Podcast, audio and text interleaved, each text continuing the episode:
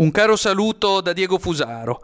È da tempo che io sostengo che ci troviamo nel cuore di una riorganizzazione autoritaria e verticistica del rapporto di forza capitalistico. Nel suo splendido libro Covid-19 Paolo Borgognone ha parlato a tal riguardo di capitalismo di quarta fase, con trionfo dell'e-commerce, della shooting economy, della speculazione finanziaria e annesso naturalmente massacro organizzato del ceto medio e delle classi lavoratrici. L'obiettivo in sostanza sostanza è quello di distruggere, di devitalizzare a prioricamente ogni possibilità di organizzazione, si legga divieto di assembramento, divieto di assemblea, lockdown, e insieme di distruggere ogni possibile contestazione del rapporto di forza. E ci sono riusciti, hanno già creato una massa morfa di schiavi che amano le proprie catene. Ne dà notizia, tra gli altri, la stampa di Torino con un articolo uscito proprio nella giornata di oggi che così titola La fotografia del Censis sugli italiani italiani ai tempi del coronavirus, meglio sudditi che morti.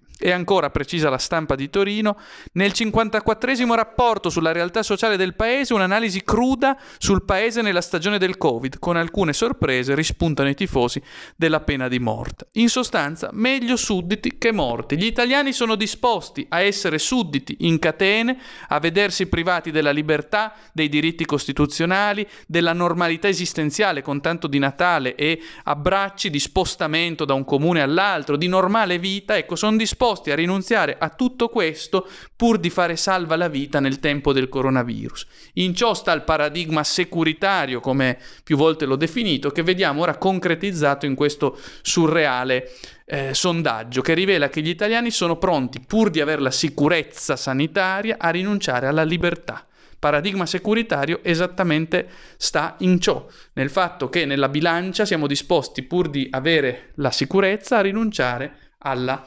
libertà.